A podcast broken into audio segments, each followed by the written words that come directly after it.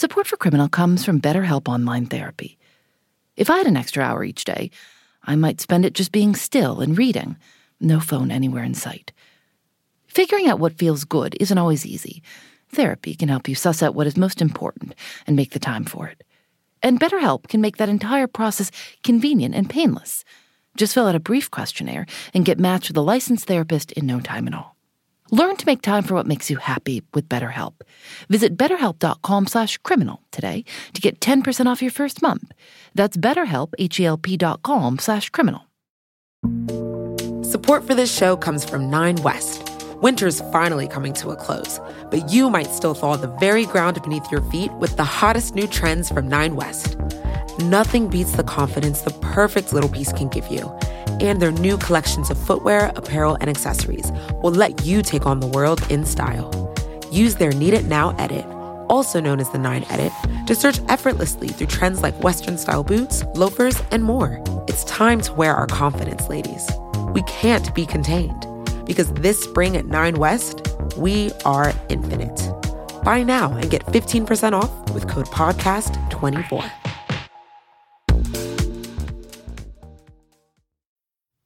This episode contains adult language.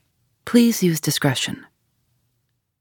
So there was this app that you could download in 2012 that would broadcast police scanner activity um, around you. And there was a period of time in late 2012 and early 2013 where the third busiest community where people were listening to police activity was New York.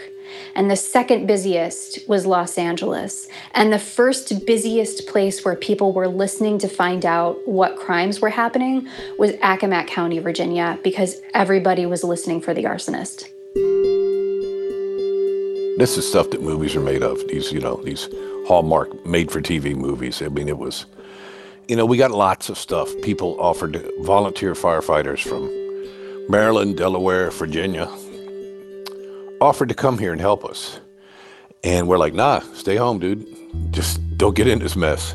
We had offers for fuel, equipment, and I'm, I'm stunned. I'm actually stunned that out of those fires, no fire truck ever rolled over and any firefighters were hurt. This is Jeff Bell. In 2012, he was the fire chief of a small volunteer fire department in Tasley, Virginia. He says for most of that year, it was business as usual he and his crew handled about two fires a week. Here's author and journalist Monica Hesse.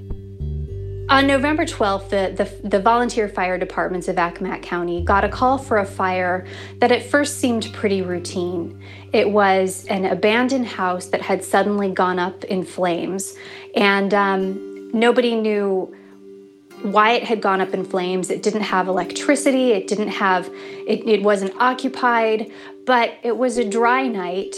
A lot of kids or teens you know, were out maybe lighting bonfires. So at the time, it just seemed like this is an abandoned house that's caught on fire. We'll put it out and go on with the rest of our lives. They put out the fire. They all get back to their to their fire departments. They all start putting away their hoses and taking off their equipment and they're tired and they're sooty and just as they're beginning to wrap up, they get another alert for another fire. The second fire that night was reported 12 miles away from the first. A woman had stepped outside to let her dog out and seen flames. Two abandoned farm buildings on her property were burning down. The firefighters headed back out. And then, less than 10 minutes after that, a third call came in. And then they have three in a row in one night. And what first had seemed like a routine call suddenly starts to feel like a very odd evening. You know, as one of the firefighters described it to me, after the third fire, she just looked at her her colleagues and sort of said, "Oh, so it's one of those nights." But they thought one of those nights meant it's some kids acting up, it's some, you know, drunk high school students getting into trouble at that point, they knew it was weird, but they really didn't know what they were getting into. The very next night, a fourth fire was reported, then a fifth, and a sixth. One of the fire department officials describes coming home from his fourth or fifth and thinking, what is going on in my neck of the county? So he starts calling around. He starts calling around to his his chiefs and other who work for other departments and saying, I had I had a fire tonight. Did you have a fire tonight? And when everybody says, Yeah, we did. What's going on? At that point, he calls he calls the fire marshal and he calls the Virginia State Police and he says, I don't know if you know what's going on, but I think we got an arsonist. Over the next few months, there would be even more fires. A lot more fires.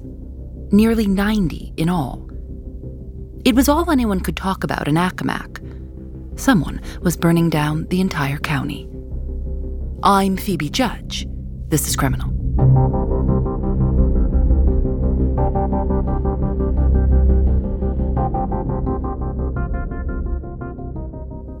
Tell me about the part of the country that you live in, Tasley, Virginia. What this is a unique, kind of a special part of the country. We're unique to the fact that we are one hour from a metropolitan area known as Virginia Beach, and north of there, and then one hour south of one in Maryland, and uh, Salisbury, Maryland, and we're all volunteer here because it, it, we're just an hour outside of these metropolitan areas, and we are at this station solely volunteer. Accomack County is on Virginia's eastern shore, the narrow piece of land between the Chesapeake Bay and the Atlantic. Accomack is just south of Maryland. It's best known for Chincoteague, an island that's home to wild horses. The county border is marked by a gas station called Dixieland that sells fireworks and souvenirs and has a sign that reads, The South starts here. In 1884, a big multi state railroad was built, and it went directly through Accomack County. By 1910, it was one of the wealthiest rural counties in the U.S. But by the middle of the 20th century, the economic boom was long over. People had cars and trucks and didn't have to rely on the railroad. They started taking more direct routes up and down the East Coast, like I 95. Over the decades, people moved away and local businesses closed. By 2012, there were hundreds of abandoned buildings in Accomack County. And it was quickly becoming clear someone was picking them off, one by one, and burning them to the ground. All of the houses that were burning down were uninhabited and had been uninhabited for years even decades. But what was really interesting is that they were they were sort of local landmarks. So someone just driving down route 13 might not know that these houses were abandoned but they were they were the sort of houses where someone might say you know it's that house where there's always a goat tied up out front or it's that house where the turn is, where the road always gets muddy. The arsonist set fire to an old airplane hangar, an old restaurant. No one was hurt in any of the fires. But people were worried, especially if they thought someone could mistake their house for an abandoned house. People put up signs saying, Someone lives here, please don't burn it down. Two state fire investigators were brought in they inspected each scene looking for footprints, tire marks, burn patterns, any evidence at all. Accomack County is the perfect place for someone to light a fire and disappear. The houses are far apart, on isolated back roads without many lights. So sometimes the fires would burn unnoticed for hours. By the time the police would be alerted, the arsonist would be long gone. They realized all they could really do was wait for the next fire to be reported and hope that they might catch someone in the act. The county sheriff, Todd Godwin, came up with a plan. He put together a list of buildings he thought the arsonist might target next. There were hundreds of options. Then he sent a deputy to a Bass Pro Shop to buy all the camouflage tents they had in stock. So you would have basically nightly campouts, two men per pup tent, sitting behind these abandoned properties with night vision goggles and, and walkie talkies, just watching these empty places to see if anyone stopped by. There weren't fires every night, but there were fires pretty darn close to it. And it got to the point where the fire departments just anticipated they were going to be called out. So, the way that the fire departments in Accomack would typically work is that you would sleep at home with your pager on. And if you got, if your pager went off, you would get in your car, drive to the fire department, and go out for the fire. But, but they started realizing that, that their pagers were going off every night. So, so these young men and older men, and it was mostly men, would bring laundry baskets full of clothes and basically move into the fire department because they knew that they were going to get called out anyway. And because this was a volunteer, they're running on no sleep and they're having to get up and go to their day jobs the next day. Facebook groups popped up with names like Who's Trying to Burn Down Accomack County and Arson in Accomack. The groups were mostly just full of gossip. It was clear no one really knew anything. But most people thought that the arsonist must be someone local Investigators agreed. Accomack was so remote. Why would anyone go there, night after night, just to set all these fires? One man told a reporter, It's not just a plain old Joe doing it, it's somebody that we all know, and probably kind of a prominent part of people here on the shore. We're going to know who he is. Four months had passed since the first fire. So the, the law enforcement had placed these these cameras um, all over the county in spots that they thought were likely to be targeted. And they were set up so that if one of the cameras caught movement, it would ping the phones of the, of the law enforcement who was connected. So you'd get like a, a beep or a tremor if the phone on North Side Road went off, or Bayside Road, or Seaside Road went off. And one night, someone's camera had gotten something. And so they raced to the scene to take down this camera and to try to preserve it for evidence to see what the camera had recorded. And they look at it and they can't really make out what it is, except it's a shadowy figure walking away from the camera. And they look at it and they look at it. And finally, one of the fire marshals said, Gentlemen, I've seen enough ass to know that there's a woman.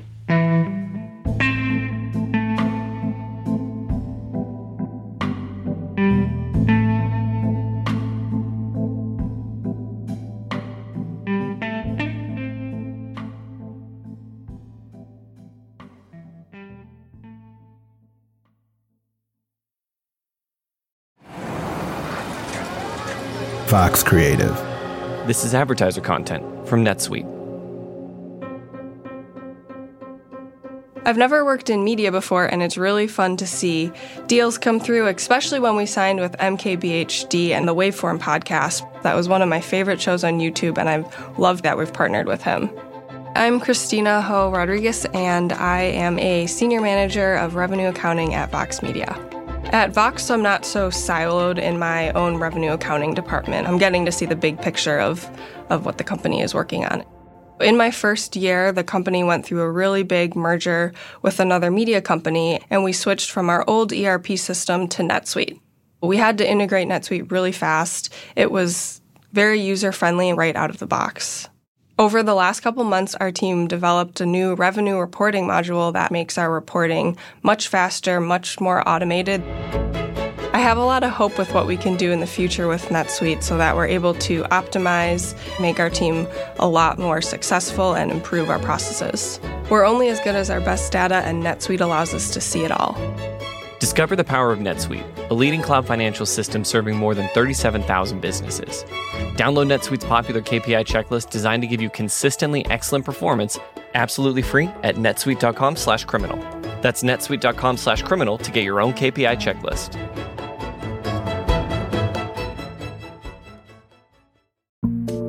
Support for this show comes from Nine West.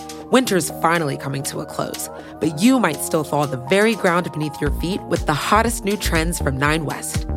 Nothing beats the confidence the perfect little piece can give you. And their new collections of footwear, apparel, and accessories will let you take on the world in style.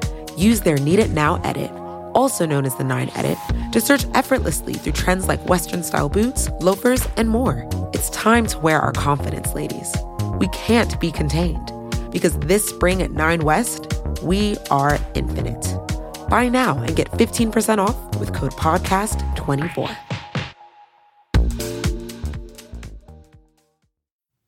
On March 5th, 2013, after four months of fires, investigators finally had a lead a photo. A motion detecting security camera, one of the many placed throughout the county by the police, had captured an image of a person standing by an abandoned house. By the time the investigators arrived on the scene, the person was gone and the house was consumed with flames. The photo was blurry, and the person had their back to the camera. It looked like they were wearing a sweatshirt with the hood pulled up over their head. It was very hard to tell, but the investigators thought it might be a woman. For a long time, the investigators had been working with this theory that it might be two arsonists. Um, and that was for a couple of reasons. One, because the houses were so far out of the way that, that you would have needed a car to get to them. But the county was so swarming with police that if someone had left their car by the side of the road to go light a fire, the police would have seen it. So they thought, well, maybe this is a two person job. One guy stays in the car, one guy gets out to go light the fire. And they assumed that if this was happening, it would have to be two people with a really close knit bond, like a father son or maybe two brothers. Um, they never imagined that one of them would be a woman. Tonya Bundick was born and raised in Accomack County. Her family had been in the county for generations, since the 1600s. She was 40 and lived in a small ranch house. She had two kids and was a really devoted mom, a really good mom. And so people knew her from seeing her around school functions where she would bake cupcakes or she would always make sure her kids were dressed in clean and tidy clothes. She worked as a nursing assistant, and in the evening, people in town said she hung out at a bar called Shuckers, she was said to have a lot of friends. People wanted to wear what she was wearing and to hang around her, to buy her drinks. Someone said she was the queen of her own little world. She was there one night in 2011 when she met a man in his late 30s named Charlie Smith. So, Charlie Smith was. He was known to a lot of folks in the community as a sort of bashful, shy screw up who ran a body shop and did good work for fair prices on your car. He had grown up in Accomack, he had struggled with a drug problem. He had gone to jail for a few times for things to support that drug problem, but but he seemed to want to do well. And people kind of liked Charlie. People kind of liked how self-effacing he was and how honest he was about his own his own mistakes and how he would say, "Yeah, I messed up that time." So he was he was someone that was known in the community, and um, and he also, like a lot of men in Accomack, had volunteered with the fire department since a very young age. He was a dutiful and really passionate volunteer for the fire department. He was a uh, and I've said this the whole time, he was a simple man. And he was a magician at doing body work. And he was good to have on a call if you were doing, we, we cover a busy highway as well. And we had multiple car accidents where we had to extricate people. And he was pretty amazing with the uh, jaws of life and everything because he knew where to cut, how to cut, where would be the hard points to the body, and the, the pliable points of where to get people out. He was a valuable asset and then he disappeared. Jeff Bell says he sees that a lot. If there's any kind of change in someone's life, a new job, a new baby, they might have to give firefighting up. For Charlie, it was a new relationship with Tonya Bundick. When they first met at Shuckers, Charlie thought Tonya was way out of his league. According to Monica Hesse, a mutual friend told Charlie, Tonya wants to have your number in her phone. Shortly after, she invited him over. Her sons, from a previous relationship, had a new PlayStation, and she said she wanted him to help them set it up. They spent more and more time together. Eventually, Charlie was the first to say, I love you, and Tonya teased him about how nervous he was to say it. But then, a few days later, Charlie got a series of text messages from Tonya. Eight messages in total, each containing just one letter, spelling out, I love you. Soon after that, Charlie moved in with Tonya and her two sons. They got a chihuahua and painted their bedroom pink and purple. They created a joint Facebook page under the name T-Char and wrote messages back and forth for everyone to see. Once Tonya posted, having teriyaki chicken and vegetables straight from the oven for dinner. And then from the same account, Charlie responded, It's Char. You make the best teriyaki chicken. Yum. A few months into their relationship, Charlie started his own auto body shop in an old post office building. There was more room than he needed, so he suggested Tonya could start her own business. That way, they could be together all the time. She agreed and decided to open a small boutique.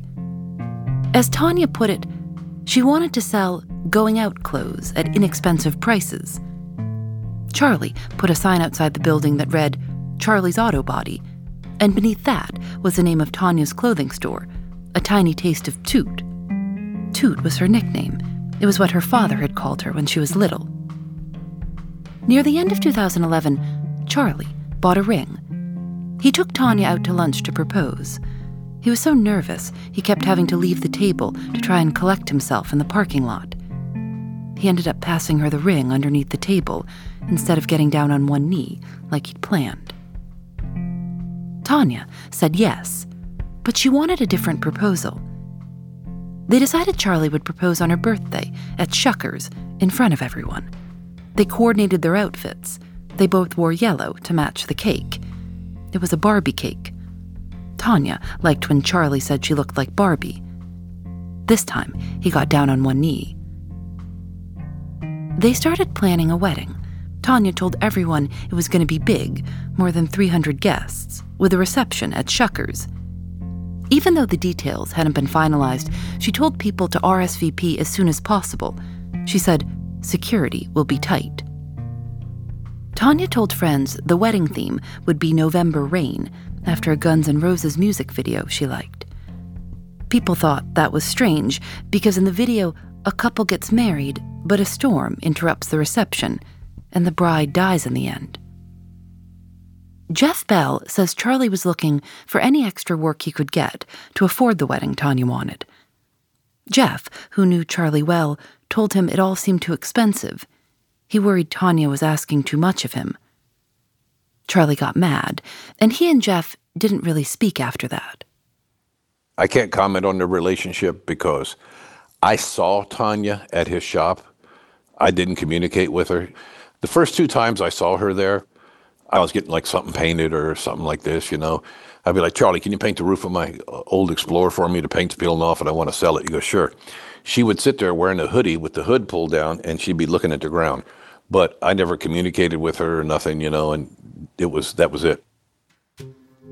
Once the fires began, Jeff Bell had other things to worry about. One evening, he got a call that Whispering Pines was burning down. Whispering Pines had once been a popular resort. It was built in 1931 and was a well known vacation spot for people traveling from New York to Florida. This was by far the biggest fire yet. A man who drove by the scene later said, It looked like hell was coming up through the ground. It took the firefighters nearly six hours to put it out. Jeff Bell remembers telling the neighbors across the street to get out their garden hoses, just in case. When it was finally over, he was interviewed on television. The reporter, Cleo Green, asked him if he had a message for the arsonist. I said, Yeah, take a break. We need one. The very next night, his pager went off again.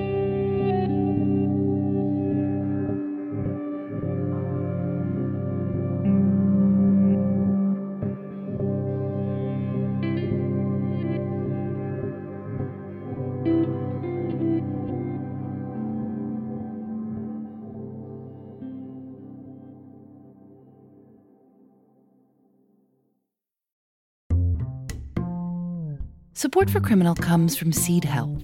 Seed Health's DS-01 Daily Synbiotic gives your body what it needs when it needs it. Supporting your gut health can be a pretty great starting point for supporting your overall health. That means getting plenty of prebiotics and probiotics. A synbiotic like Seed is a combination of both. Seed helps you create a healthy microbial environment in your gut.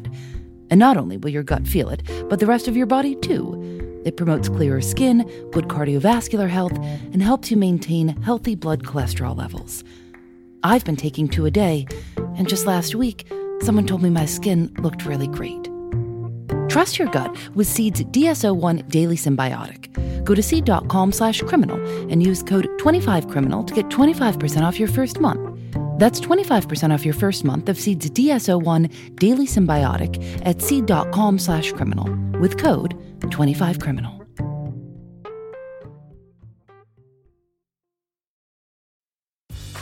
Grey's Anatomy, the most iconic binge-worthy drama is back, along with answers to the biggest cliffhangers. Will Teddy survive? Will Jo and Link finally find happiness together? Meredith returns along with fan faves like Arizona. You can now stream every episode of Grey's ever on Hulu and new episodes next day. Watch new episodes of Grey's Anatomy Thursdays at 9, 8 central on ABC and stream on Hulu.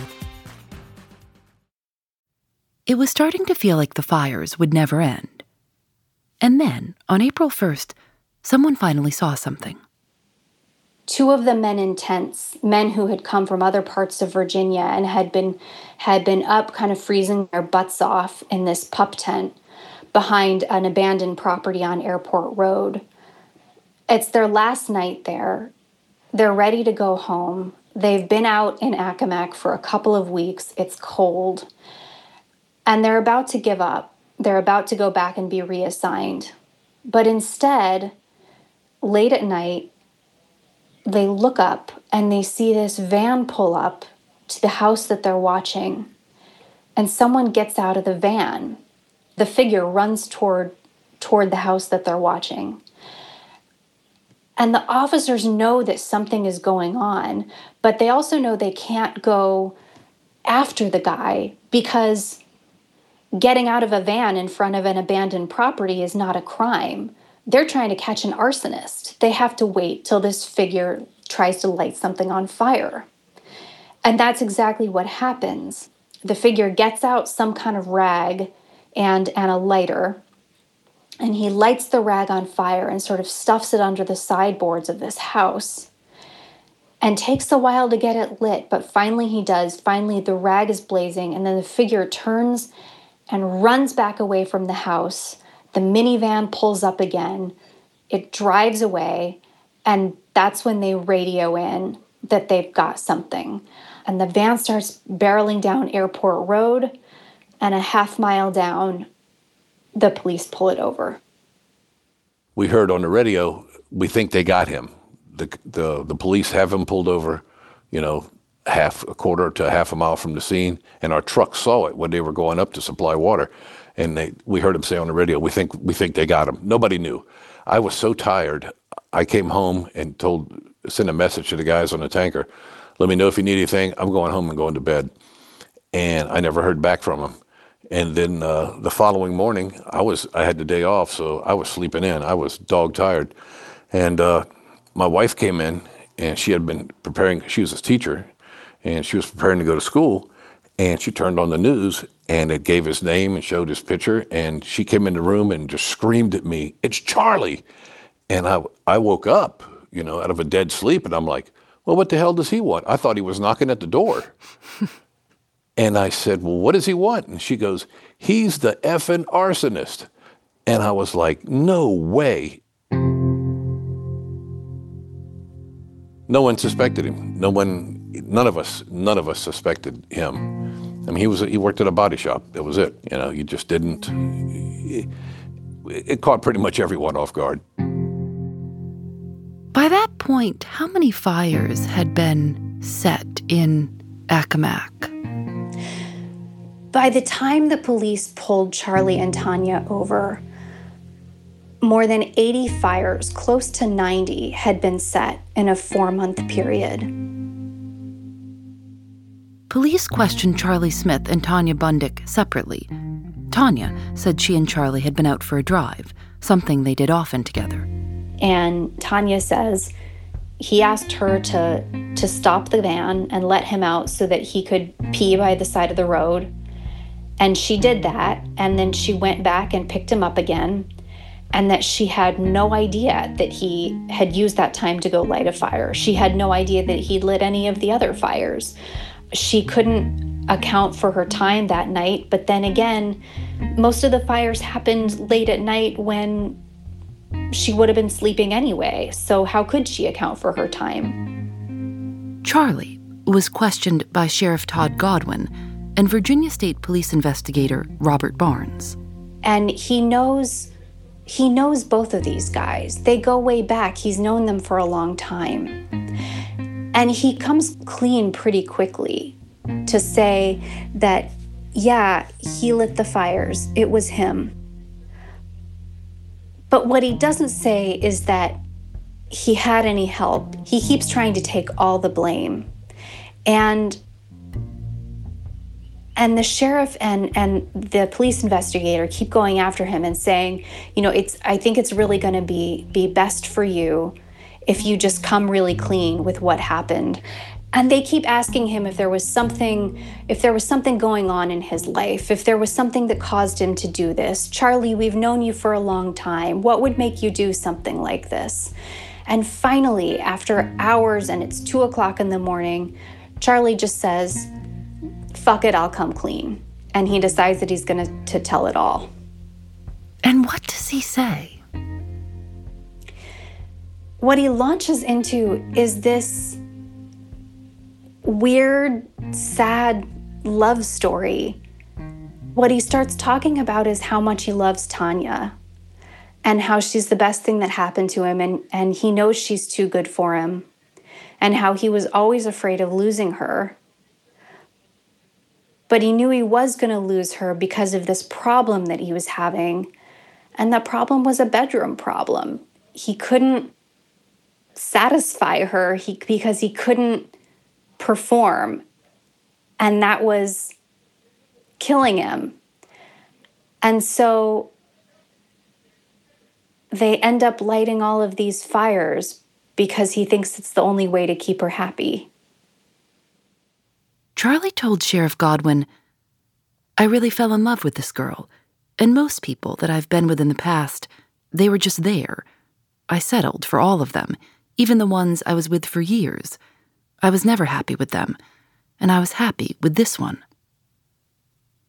He told police that they hadn't had sex in almost 18 months, and that he was very afraid of losing her. They were just in a really low spot, and and Charlie says that that he told Tonya he'll do whatever it takes to keep her happy.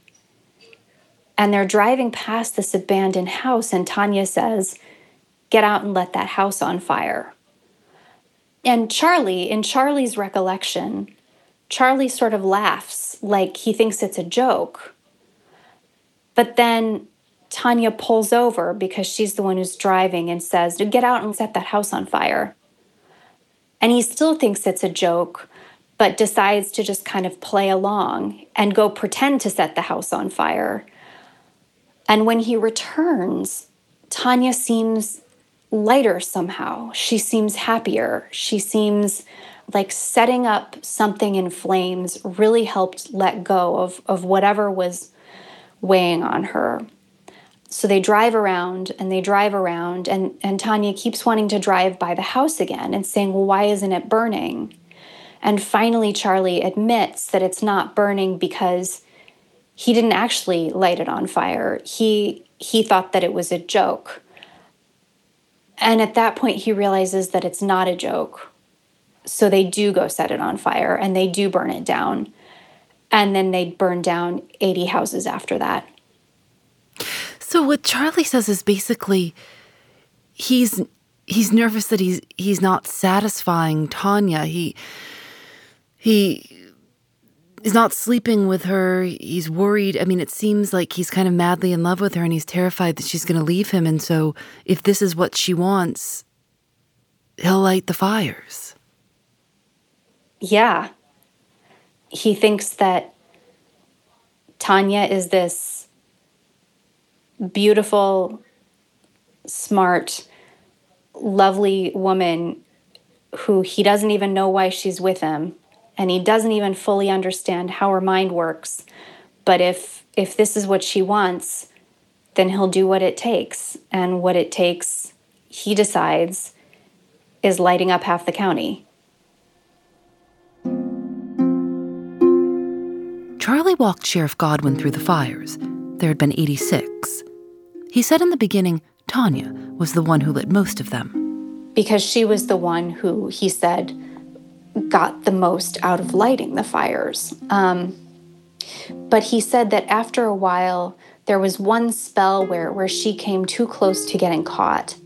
And then he couldn't he couldn't stand the thought of her getting into trouble when she had kids who depended on her and who needed her, so he said that he would light the others. So, in his recollection, Tonya lit the first handful of them, the first dozen or so. And, and then they settled into a pattern where she would drop him off and he would go do the deed. At one point, an arson investigator asked Charlie, quote, Was it like a relief for her? Charlie answered, I think so. The investigator asked Charlie if there were any fires he liked more than others. Charlie said, I hated every night. So, for a while, Charlie and Tonya were both held at the Accomack jail, which is a tiny little place because it doesn't really need to be much bigger. It's the kind of place where the visitor's room is also the janitor's closet. So, if you visit an inmate there, you'll probably do so in a room with a bucket and a mop. Um, so for a while, both of them were held at the Accomack jail, one on the women's side, one on the men's side. And Charlie says they they would communicate. They would communicate by this form of leaving each other notes in the prison yard for the other to find when they were walking around for their scheduled exercise time. Charlie and Tonya would conceal their notes back and forth in chapstick tubes.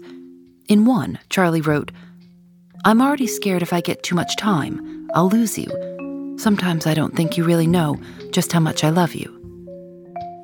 Eventually, Tonya was released on bail while Charlie stayed in, and then they communicated by by a letter and Tonya would write Charlie frequently and he would write her frequently and the content of the letters was that they they still planned to get married. They were going to get married while Charlie was in jail. They were going to they were going to come somehow salvage all of this and stay together at the end. Was she trying to get him to take the blame? Did you get the sense that she was trying to manipulate Charlie? Uh, you got the sense that maybe she wanted them to be married because then they wouldn't have to testify against each other, that they would have some sort of spousal protection. You got the sense that yeah, she she wanted Charlie to take the blame, whether that was because that's what they had agreed on before, or that's what she thought was fair now, or or she thought he really was at fault. But she, she wanted him to to say he had lied and that it wasn't. She didn't have anything to do with it. It was all him. Around this time, Sheriff Godwin visited Charlie in jail he told Charlie there was something he should know. He said, If she really loved you, why is she out on bond seeing another guy?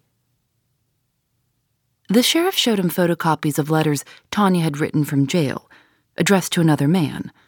The letters were graphic. Charlie was devastated. He reluctantly agreed to testify against Tonya. On December 2nd, 2013, Tonya was arrested for the second time, and this time she was charged with 61 additional counts of arson. Her trial would take place across the Chesapeake Bay Bridge in Norfolk, Virginia. It couldn't take place in Accomack. There was just no way they would have been able to get a jury of, of 12 people who weren't impacted by the fires. Everybody, everybody either owned a burning property or knew somebody who did. The first trial took place on January 13, 2014. Tonya's lawyer had asked to try each charge one by one 62 separate trials. They started with the most recent count of arson from the night Tonya and Charlie were arrested. Charlie was brought in to testify. And what did Charlie say at, at the trial? So at the trial, Charlie said what he'd sort of been saying all along, which was that he hadn't wanted to light these fires. Tonya had. He was doing what it took to keep her. He still loved her. He was sorry, um, but that they had done this together. Was it clear that he was emotionally distraught at having to testify against Tonya? Include her? Ch- Charlie seemed, and the journalists who were watching the trial commented amongst themselves that Charlie seemed really broken. A few times, Tonya's attorneys said things that seemed designed to make him really angry. And everybody said, you know, they were just waiting to see Charlie explode. And he never really did. He never seemed angry. He mostly just seemed sad. Tonya's lawyer tried to argue that Charlie's testimony against her was unreliable, that Charlie loved Tonya so much he would say anything to keep her from going free while he spent time in prison. He asked Charlie, You know, if you're in here and she's out there, she's not going to wait around, don't you? Charlie replied, Well, yes, I'm concerned about that. Tonya testified the next day. She said on the night of April 1st, she and Charlie went to Walmart to buy birthday presents for her sons. Charlie wanted to buy steak, and Tonya told him no. They were on a budget. They started fighting. They got back in the car. Tonya said she told Charlie, If things are too hard to deal with, all you gotta do is walk. Tonya said Charlie asked her to stop the car and let him out. Tonya said he called her a little while later to come pick him up, and she did. And then, she said, the cops just came out of nowhere. Monica Hesse was at the trial. She reported that Tonya's lawyers were worried. They thought Charlie had come across in his testimony as honest and kind of dumb. The prosecution had characterized Tonya as the one who was in control and very capable of manipulating. So Tonya's lawyers recommended that she enter an Alford plea, a plea that acknowledges that there is sufficient evidence to find her guilty without her actually admitting guilt. It's a legal mechanism that allows you to formally enter a guilty plea while asserting that you did not commit a crime. The hope is that you may get a lighter sentence. In the second trial, there was a new character witness for Tonya, a man named Frank Dickerson. He testified that Tonya was brutally honest and that it wouldn't be in her nature to commit arson. When the prosecution questioned Frank, they revealed that he was Tonya's new boyfriend. She did not enter an Alford plea in the second trial, and the jury found her guilty, and she still had 60 trials ahead of her. Tonya fired her lawyer and found a new one.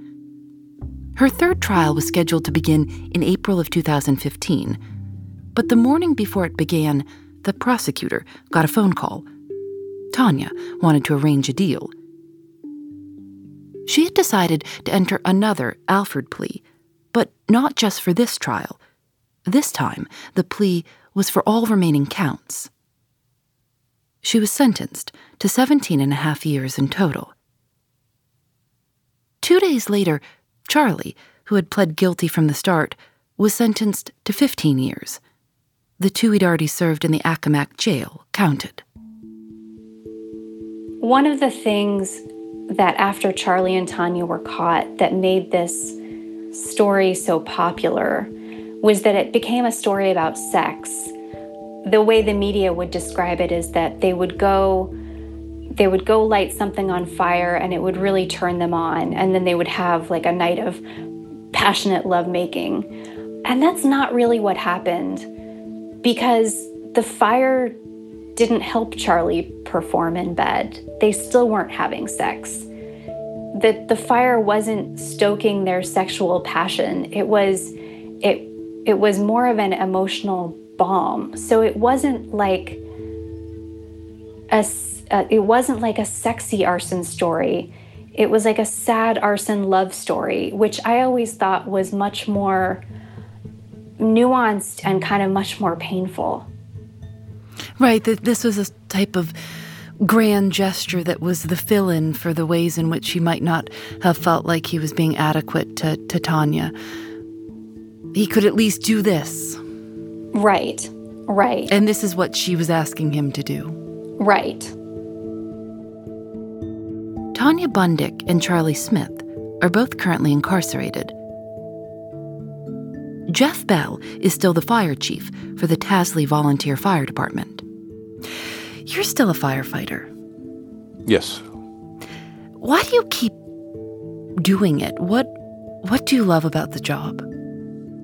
I find it a challenge. It's more of a challenge today than it was in the 70s when I started out as a kid doing it. And uh, I just do it because I, I still do it and I can do it. I'm only 63. Come on, give me a break. he hopes he'll never see another year like 2012 ever again. It was very disheartening. It was a giant slap in the face for us. But uh, neighbors and uh, the community was very supportive of us. Nothing has changed as far as our standing in the community. Matter of fact, I'm sitting right here now talking to you in our new firehouse that uh, people, you know, the community gave money towards and everything. And, you know, we're, we're still going on, we're, we're still operating. The new firehouse was built right across the street from the site of Charlie and Tonya's largest fire, the old hotel, Whispering Pines.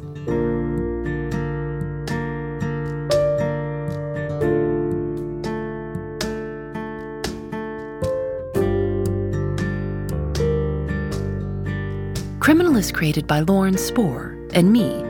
Nadia Wilson is our senior producer. Susanna Robertson is our producer. Engineering by Russ Henry. Audio mixed by Johnny Vince Evans, Michael Raphael, and Rob Byers of Final Final V2. Julian Alexander creates original illustrations for each episode of Criminal. You can see them at thisiscriminal.com. Monica Hesse's book is called American Fire Love, Arson, and Life in a Vanishing Land. You can follow us online and let us know what you think about the story, or if you have another story you'd like to hear us cover. We're on Twitter at Criminal Show, Instagram at criminal underscore podcast, and on Facebook at This Is Criminal.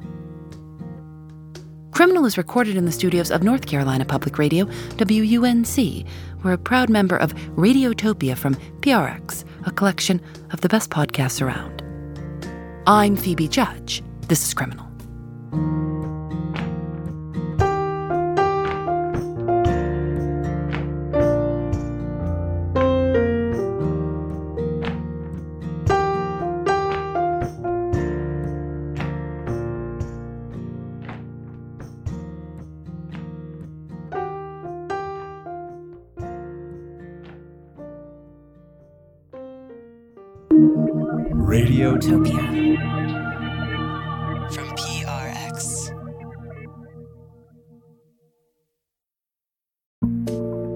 Support for this show comes from Nine West.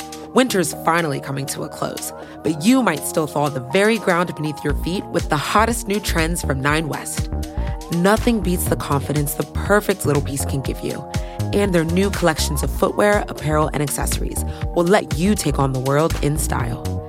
Use their Need It Now edit, also known as the 9 edit, to search effortlessly through trends like Western style boots, loafers, and more. It's time to wear our confidence, ladies.